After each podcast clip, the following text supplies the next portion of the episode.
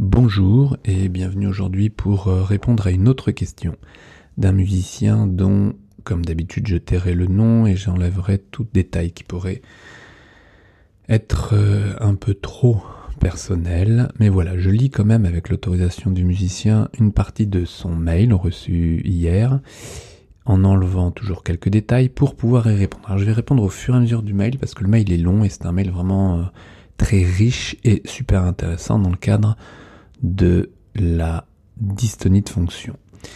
Alors, bonjour, blablabla, blablabla. Bla, euh, sans jugement sur ces blablabla, mais un peu trop de détails personnels, mais en tous les cas, euh, voilà, quelqu'un qui suit euh, l'atelier vidéo depuis 15 jours et qui découvre voilà, il est si rare que toutes ces notions soient évoquées dans le cadre d'une pratique d'un instrument. Pour ma part, ce ne fut jamais le cas, et c'est bien dommage. Donc je tiens à vous remercier pour cet énorme travail passionnant et très éclairant. Je vais essayer de faire court. Je pratique depuis 15 ans la guitare, le piano et l'accordéon. Donc trois euh, instruments qui ont des similitudes. Hum, voilà, je souffre depuis deux ans et demi environ d'une dystonie de fonction de la main droite. Diagnostiqué par un neurologue que j'ai consulté à peu près six mois après les premiers symptômes dystoniques.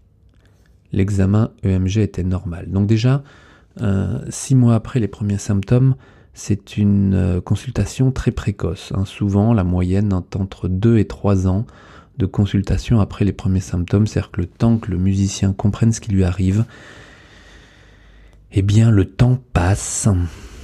Euh, le musicien a souvent rencontré déjà plusieurs spécialistes, euh, pas spécialistes, généralistes on va dire, et euh, aucune donnée jusqu'à ce que quelqu'un soupçonne en effet et redirige le musicien vers, oui le neurologue c'est certainement la personne la plus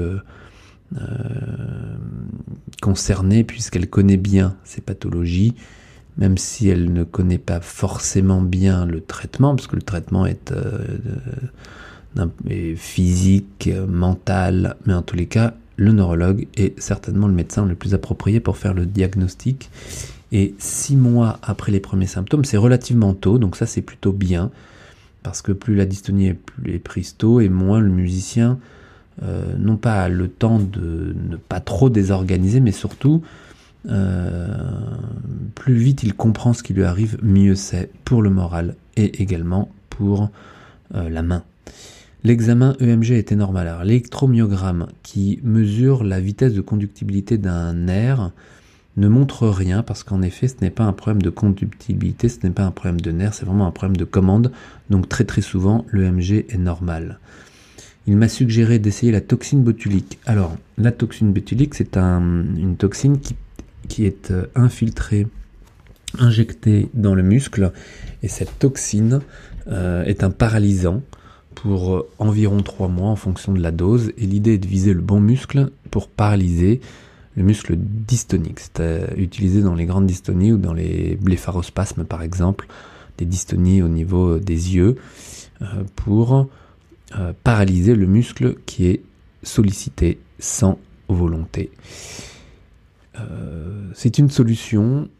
Je pense que c'est une bonne idée dans les grosses dystonies pour euh, limiter ces contractions involontaires et commencer à essayer une réorganisation plus globale de la main. Mais on sait que la toxine à elle seule ne suffit pas. Il faut qu'elle soit absolument accompagnée, d'abord bien réalisée, bien dosée, bien faite sur le bon muscle et ensuite euh, qu'elle soit accompagnée euh, d'un rééquilibrage plus global de la main. Donc ce qu'il a fait, première injection au niveau de l'extenseur de l'index, sans incidence. Alors évidemment, puisque il est dit a priori que la dystonie touche les muscles fléchisseurs et que euh, a priori, les extenseurs, et l'extenseur de l'index est une compensation que l'on connaît bien, l'extenseur de l'index n'est qu'une compensation d'une dystonie qui touche les fléchisseurs. Alors généralement pas de l'index, parce que sinon ce ne serait pas l'index qui serait euh, l'extenseur qui serait plus fort que le fléchisseur de l'index, mais souvent le fléchisseur du doigt d'à côté. Alors là on va pour l'instant se diriger vers le majeur. Donc sans incidence, six mois plus tard, injection au niveau de l'extenseur de l'index et du fléchisseur du majeur, sans incidence non plus. Donc là, toujours rien au niveau de l'extenseur de l'index, et euh, ça n'a rien donné au niveau du fléchisseur du majeur. Alors, à voir si c'est, il s'agit bien du fléchisseur du majeur ou du fléchisseur de l'annulaire du coup. Euh, a priori, la dystonie est une, euh, donc un mouvement non commandé mal commandé d'un des doigts de la main. Euh, au départ, un doigt est responsable et puis les doigts d'à côté vont compenser et euh, se laisser embarquer ensuite dans euh, cette désorganisation de la main globale. Mais on vise bien à déterminer un doigt fléchisseur. Donc là, si le fléchisseur du majeur a été également injecté, de toxine botulique, euh, on peut se dire qu'il ne s'agirait peut-être pas du majeur. Mais il faut voir la dose et il faut voir à quel euh, si le voilà si tout ça a été euh, fait a priori sans incidence non plus. Donc j'avance dans le mail. Parallèlement, j'ai commencé avec un kiné spécialisé qui s'occupe des dystonies de fonction des musiciens. Alors on n'est pas nombreux, donc oui, je serais curieux de savoir qui, mais finalement peu importe, tant mieux parce qu'il faut se commencer le plus tôt possible. Un travail de rééducation posturale euh, ceinture scapulaire, sangle abdominale, voûte de la main, à l'instrument, guitare et piano, et hors instrument, certains exercices que je retrouve dans vos ateliers.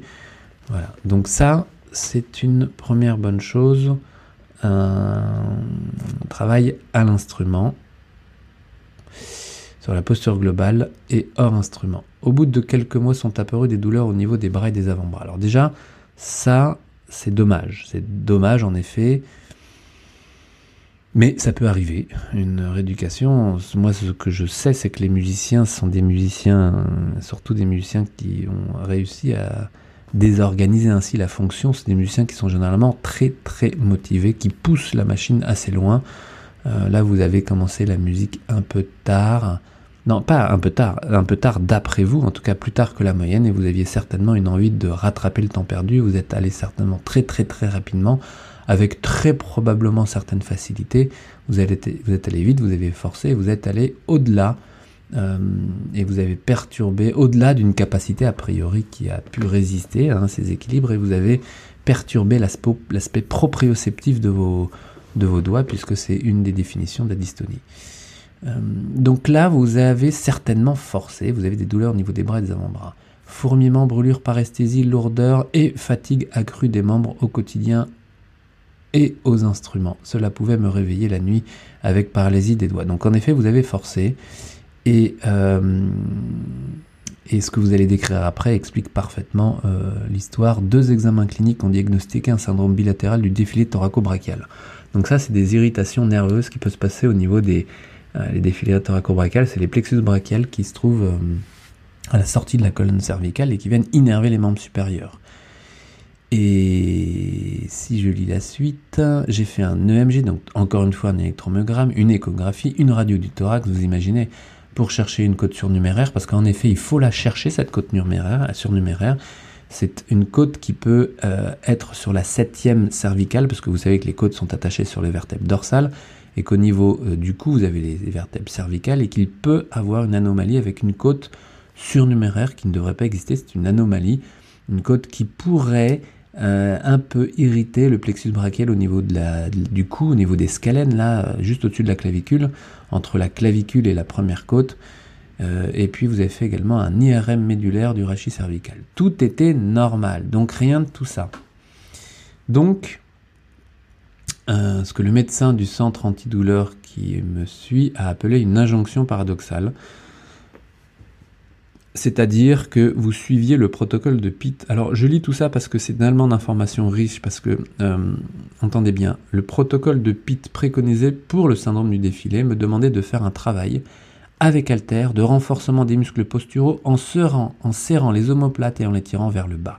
Alors je connais bien le protocole de Pitt et malheureusement, en effet, euh, la demande de tirer les omoplates vers le bas chez des musiciens qui sont déjà avec cette recherche constante de décontraction euh, et de, détente des épaules, eh bien, euh, je n'ai jamais, jamais compris pourquoi Pete avait développé ces exercices-là en tirant les omoplates vers le bas. Et en les tirant vers le bas, l'objectif c'était certainement de dégager un peu ce plexus brachial, sauf que anatomiquement parlant, et ça vous pouvez le regarder dans les livres d'anatomie en discuter avec différents spécialistes, quand vous tirez, vous dégagez vos omoplates vers le bas, vous tirez sur, euh, indirectement sur ces scalènes. Vous tirez sur les trapèzes supérieurs. Hein. quand vous tirez vos épaules vers le bas, vous tendez cette musculature reliée entre le haut des épaules et la colonne cervicale. Et pire, vous appuyez sur, avec vos clavicules sur les premières côtes du haut de la cage thoracique qui tirent encore un peu plus sur les scalènes et qui irritent encore un peu plus les nerfs. Donc euh, ce, euh, protocole de Pitt, je ne l'ai jamais compris et je l'ai surtout jamais approuvé. Alors, donc, euh, je comprends que ça ait pu en effet proposer des irritations avec tout ce que vous décrivez, euh, fourmillement, brûlure, paresthésie, lourdeur et fatigue accrue des membres supérieurs. Mais bon, voilà, on en est là, on, a tous des avis des fois un peu différents, donc je sais que quand euh, à l'époque je travaillais sur toutes ces histoires de rééducation, je suis passé depuis au coaching en travaillant beaucoup plus sur la performance, l'optimisation, euh, et je n'ai plus fait de rééducation, mais, je voyais ces contradictions qui étaient énormes. Euh, et vous continuez à écrire alors que le travail sur la ceinture scapulaire consistait à plaquer contre la cage thoracique vers l'extérieur et le haut, pour faire simple. Et j'étais perplexe. Ben, je comprends parce que, et vous l'êtes toujours, vous mettez je le suis toujours. Ni mon médecin ni kiné ne savaient quoi me dire. Et en effet, je pense qu'il faut être très clair dans ces moments-là. Euh, vous aviez deux modes opératoires euh, opposer ce que, ce que le médecin du centre antidouleur vous appelait injonction paradoxale. Je pense complètement, vous aviez deux modes d'opposition, ça, vous avez dû en effet être très perplexe, et ce n'est certainement pas dans ces conditions de perplexité que l'on peut arriver à suivre euh, un chemin clair euh, pour récupérer, sachant que tout ça était au départ pour alléger une main, proposer une main de s'alléger pour éviter des compensations. Parce que la dystonie de fonction, c'est ça, c'est un travail acharné en bout de chaîne de votre main euh, euh, qui fait que quand vous forcez, si vous ne portez pas correctement vos mains sur votre instrument grâce à la racine euh, des membres supérieurs, les épaules, eh bien vous risquez d'installer davantage de compensation dans vos mains. Donc l'objectif était simplement d'alléger vos mains dans un premier temps. Mais plus important encore, un protocole qui vise à travailler les différentes combinaisons euh, doigt par doigt, et ça je peux pas le résumer là parce que je l'ai résumé dans d'autres euh, ateliers, en tous les cas c'est des choses qui, ont été dites et redites, mais en gros, de, euh, un travail sur l'instrument pour redonner aux combinaisons une fonction meilleure en enlevant dans un premier temps toutes les compensations très très importantes des doigtés qui vont être plus lents et hum, piano pour enlever toute compensation comme cet index qui se lève, qui n'est qu'une compensation, et certainement pas le geste dystonique, pour ensuite déterminer le plus rapidement possible euh, votre doigt dystonique, c'est-à-dire votre, euh, votre doigt et les combinaisons dans lesquelles la dystonie apparaît, entre l'index et le majeur, ou entre le majeur et l'annulaire, ou entre l'index et le majeur lié au pouce, bref, il y a des combinaisons que vous connaissez parfaitement, et c'est celles-ci sur lesquelles il faut travailler de manière lente. Et euh, sans, sans, force euh, des combinaisons où, dans un premier temps, vous enlevez toute compensation. Euh, tout ce travail est développé évidemment, mais c'est cette direction-là qu'il faut prendre. Alors évidemment, si en amont, vous utilisez vos épaules pour soulager cette main, c'est encore mieux, mais en évitant évidemment ces compensations qui vont vous amener loin de votre récupération de la dystonie et qui vous rajoutent une couche une couche de douleur, sachant que la dystonie n'est pas douloureuse au départ, et quel dommage de rajouter ça en plus, mais on en est là aujourd'hui dans le suivi euh, de cette fameuse dystonie qui est complexe de toute façon. Donc, je continue votre mail. Hum, ensuite, euh, voilà, j'ai tenté quelque temps de concilier les deux. Alors, concilier deux directions de travail complètement opposées, mais contradictoires, c'est compliqué surtout pour votre tête. Euh, les douleurs s'aggravaient, la dystonie toujours bien présente, j'ai décidé de faire une pause et de suivre les conseils de mon médecin d'arrêter toute rééducation provisoirement. Les paresthésies et la fatigue des bras ont disparu. Donc on a, vous avez enlevé, euh, je pense, euh, le protocole de Pitt, ou alors la diffi... Oui, je pense que c'est ça qui ont provoqué les paresthésies. En tous les cas, ce sont des choses que j'ai entendues, mais de nombreuses fois. Peu à peu, de nouvelles douleurs violentes sont apparues au niveau des épaules, des biceps et une perte quasi totale de la rotation interne des deux bras et douleurs lors des mouvements vers le haut. Nouveaux examens, cette fois-ci le diagnostic fut inflammation de la coiffe des rotateurs. Alors pourquoi pas? Euh, La coiffe des rotateurs, alors encore une autre histoire, euh, une histoire d'épaule, alors que normalement le travail devrait se faire entre la main et votre cerveau, même si les épaules sont à prendre en compte évidemment comme... Euh, comme je le précise toujours, mais de manière douce pour éviter tout ce style de problématique. Mais encore une fois, ça souligne à quel point les musiciens sont volontaires et vont surtout parfois trop loin, surtout si celui qui euh, offre euh, la, récupération, qui guide la récupération, euh, n'a pas cette vigilance vis-à-vis des musiciens qui ont développé une dystonie de fonction, qui sont capables d'aller très très vite et très très loin et très profondément dans des exagérations qui provoquent parfois ce style de, tableau. Alors, je continue, anti-inflammatoire non stéroïdien, puis corticoïde, aucun résultat. J'ai eu deux infiltrations intra-articulaires qui ont été à peu près efficaces, douleur résiduelle et en, rotation interne toujours en, partie limitée. Bref, euh, vous voyez des complications qui sont vraiment pas à mettre dans le tableau de la dystonie parce que euh, c'est déjà suffisamment complexe. Donc face à cette avalanche de souffrance, et là vous êtes très clair sur le résumé, j'ai préféré tout suspendre et je pense que vous avez bien fait. Depuis quelques mois, je ne pratique quasiment plus mes instruments, alors ça c'est dommage. Et en même temps, euh, c'est probablement ce qu'il faut faire à un certain niveau pour qu'à un autre niveau, mais euh, d'ores et déjà, reprendre un travail, un instrument, mais complètement différent, complètement dans la douceur, dans la lenteur, dans la perception et surtout de manière organisée pour pouvoir euh, éviter toutes ces avalanches, comme vous le dites, avalanche, avalanche de souffrance. Euh, donc vous avez quasiment euh, arrêté vos instruments de peur de provoquer à nouveau la douleur. De plus, la dystonie s'est aggravée dans mes manifestations. Alors que l'objectif, dans un premier temps, en intégrant des données physiologiques, et vraiment quand on connaît bien la dystonie de fonction, c'est d'arrêter l'évolution de la dystonie. Vous, vous avez consulté la première fois à 6 mois, c'était une chance.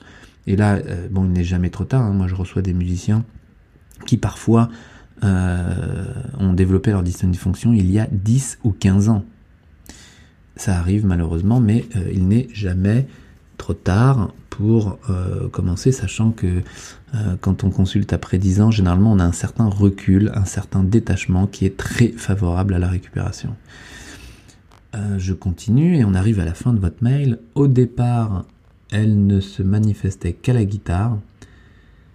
Extension ultra exagérée de l'index. Alors encore une fois, c'est pas ça la dystonie, ça c'est une compensation pendant les arpèges et maladresse des autres doigts. Donc il faudrait plutôt se concentrer sur la maladresse des autres doigts, parce qu'elle est là la dystonie, pas sur la compensation des extenseurs. Peu à peu, après environ 4 mois de travail avec le kiné spécialisé, les symptômes sont apparus au piano également. Donc là on se Là, évidemment, euh, là c'est gênant. Là c'est gênant quand euh, après un début de rééducation, les symptômes s'aggravent parce que je vous le dis encore une fois, la première étape c'est d'arrêter euh, l'aggravation des symptômes, ça c'est clair. Avec une faiblesse dans le pouce également. Alors une faiblesse n'est pas la dystonie, mais la main complète se désorganise et le pouce joue en rentre en compte évidemment parce que le pouce est l'un des doigts les plus importants de la main. Il faut absolument le rendre clair dès le départ de la rééducation. Euh, et, là, apparemment, il s'est désorganisé aussi, ainsi qu'à l'accordéon, dans une moindre mesure. Depuis, tout a empiré, trois petits points. Et là, en effet, quel parcours. Et je vous assure que des parcours comme ça, j'en ai entendu, mais, mais beaucoup et des parcours. Mais euh, voilà, alors je termine. J'ai vu parallèlement plusieurs ostéopathes tenter l'acupuncture, aucun effet. À présent, ce que j'observe, effondrement du pouce, extension de l'index, fléchissement accentué du majeur. Alors, euh, j'irai quand même voir de ce côté-là parce que euh, il revient assez souvent, hein, même si la l'injection de Botox n'a pas fait effet sur le majeur, il ne faut pas conclure que ce n'était pas lui non plus complètement parce qu'on ne sait pas comment l'injection a été faite. Effondrement de la voûte au niveau des 4 et 5e doigts, tétanie, euh, une instabilité forte dans le poignet, ça c'est absolument à prendre en compte clairement, ainsi que des craquements des os carpiens, donc ça veut dire instabilité, hein, euh, les os bougent entre eux, et des douleurs permanentes et des blocages à la racine du pouce, éminence ténard et hypoténare, et au niveau des pisiformes qui remonte jusqu'à la base du petit doigt. Alors des musiciens qui parlent aussi clairement de leur anatomie, c'est des musiciens qui ont généralement un peu, euh, voilà, qui ont été confrontés au problème. Alors non, votre mail ne, s'arrête pas là, je, descends dans la barre. Donc à la guitare, le jeu est devenu impossible. Lors des arpèges, l'articulation de la première phalange du pouce s'effondre vers l'intérieur. Le majeur se fléchit vers l'intérieur et l'index entre en extension. Donc là, encore une fois, on est vraiment sur la flexion du majeur. Le tout tendant à se paralyser. Alors évidemment, quand on continue à jouer dans ces conditions-là, il y a comme une tétanie vraiment. C'est pour ça qu'on a appelé ça à un moment donné une crampe. Quoi. Vous parlez de paralyser, mais c'est vraiment euh, la, dystonie qui est au plus fort. Euh, au ressenti, cela est provoqué principalement par le mouvement AIM, donc annulaire index majeur. Dans cela, en remontant donc et fortement lors d'un jeu folk picking, le tout avec des tremblements et des micro-mouvements spasmodiques comme si des fils étaient entremêlés et se tiraient dessus dans le désordre. Alors c'est bien décrit parce que c'est bien ça la description de la dystonie, c'est vraiment cette désorganisation. Les tremblements, c'est simplement un manque de stabilité. Euh, je dis simplement, mais euh, c'est assez fréquemment décrit également dans la dystonie ou, ou, euh, ou dans d'autres dysfonctionnements d'ailleurs. Avec le médiator, je, je peux gratter, pas longtemps, sans douleur dans le poignet, du haut en bas. Mais dès que je dois faire des allers-retours sur une corde à la fois, des douleurs dans le pouce et l'index surgissent très vite jusqu'à la fatigue a un début de tétanie. Alors on dit que la dystonie n'est pas douloureuse, par contre lorsque l'on force et lorsqu'on cherche à jouer plus et plus encore, c'est simplement euh, les compensations qui deviennent parfois douloureuses, mais pas la dystonie. Hum, au piano, je peux jouer très lentement. Avec l'extension de l'index, c'est encore la compensation pendant les passages du pouce et doigt en serpillière pour les gammes et arpèges. La mise en pratique de votre exercice du trio crée immédiatement une tension par les dans toute la main et l'avant-bras. Alors, euh, je termine. Si j'engage un jeu de répétition pouce majeur sur deux notes, l'articulation de la première phalange du pouce s'effondre vers l'intérieur, le majeur se fléchit vers l'intérieur et l'index entre en extension. Donc même schéma que la guitare en effet. Idem si j'effectue ces mouvements sur une table, mouvement répété, pouce index, temps rapidement une paralysie progressive. Donc en effet, en dehors de l'instrument, parfois la dystonie se retrouve euh, à se mettre en, action euh, sur une table par exemple. Bref, bon, tout ça est beaucoup plus clair en vidéo, donc si vous voulez m'envoyer un bout de vidéo, juste simplement de votre main, ce serait intéressant de le voir et je pourrais vous en dire un peu plus concernant euh, les premières directions à prendre. J'ai depuis le début des douleurs entre les omoplates avec lesquelles j'ai appris à travailler. Mais en effet, euh, c'est à corriger pour éviter ces compensations au niveau de la main. C'est-à-dire qu'un mauvais port euh, du membre supérieur tout entier dû à, une, à des omoplates hmm, pas optimales en tous les cas, à fatiguer ces points supraomoplates, l'omoplate, il faut les étirer ces muscles, il faut renforcer les souteneurs pour libérer cette musculature et surtout porter votre main sur l'instrument avec un minimum de, de de compensation euh, à proposer à la main par ce manque de support de la racine. À l'accordéon, par chance, la dystonie est présente, mais si j'engage plus le poignet et le bras, elle altère moins les mouvements, voire même certains jours se fait oublier. Donc euh, ça ne touche pas encore tous vos instruments. Ce que j'observe lorsque je pratique vos exercices du trio, contrairement à la main gauche où la voûte est impeccable, les doigts libres se fatiguent, le poignet stable. Les doigts de la main droite sont beaucoup plus difficiles à bouger avec une retention au niveau du fléchisseur, du majeur. Bref, je pense qu'il faut euh, euh, que vous regardiez votre dystonie sous un autre angle. Alors j'ai ouvert deux nouveaux ateliers, en tout cas deux ateliers euh, sur la dystonie, euh, qui pourront déjà vous donner euh, un regard sur le mode d'emploi de, de, la dystonie en général, enfin la dystonie du musicien en tous les cas. et vous terminez, j'ai également des difficultés à écrire, me brosser les dents, utiliser la souris, couper un légume. J'espère que tout ceci n'est pas trop confus, absolument pas je c'est très clair pour moi. C'est une description assez, malheureusement, assez, euh, commune et c'est pour ça que je voulais vous la partager ce soir. Euh, une description assez commune d'un parcours du combattant à travers la dystonie. Et vous n'arrivez qu'au début, puisque je pense que vous n'êtes qu'au début de votre... non, vous avez déjà fait un, petit parcours et vous avez déjà, on va dire, déjà une, une année et demie de recul. ça met du temps, ça met du temps. Euh, parce que c'est une remise en question globale. La dystonie, ce n'est pas facile, c'est une remise en question vraiment la manière dont on aborde la musique. Je pense que vous avez été très très rapide dans votre apprentissage. Je suis certain que vous le préciserez parce que vous avez ce sentiment, hein, vous avez commencé tard, vous avez ce sentiment probablement de retard et vous avez besoin euh, de, vous avez eu besoin de rattraper ce retard et d'aller très très très vite. Alors, écoutez, puisque vous êtes abonné euh, euh, aux ateliers. Écoutez les deux ateliers que j'ai rajoutés sur la dystonie de fonction, ça va vous donner déjà un autre regard qui va vous permettre de d'avancer un petit peu différemment. Et puis en effet, on fera le point prochainement pour lancer à proprement parler un protocole pour travailler de manière organisée et éviter toute complications, parce que c'est déjà suffisamment compliqué pour que euh, très rapidement l'idée c'est que la dystonie arrête de se dégrader, arrête de s'amplifier. Et il n'y a euh, qu'une seule chose à faire, c'est de travailler des mouvements lents et précisément des combinaisons de travail, quel que soit votre instrument, des combinaisons, des doigtés, des combinaisons, ce qu'on appelle des combinaisons, en enlevant toute compensation dans un premier temps et en, étant très clair avec le doigt dystonique, chose qui n'a pas encore a priori été fait vous. Voilà, je m'arrête là parce que je pourrais euh, en, parler très très longtemps et vous n'avez pas fini votre mail, mais après vous me parlez un peu plus de vous et de là où vous en êtes, donc euh, je ne m'attarde pas plus. Je vous poste ça et euh, je vous dis à très bientôt pour avancer ensemble. Bonne journée. Ciao.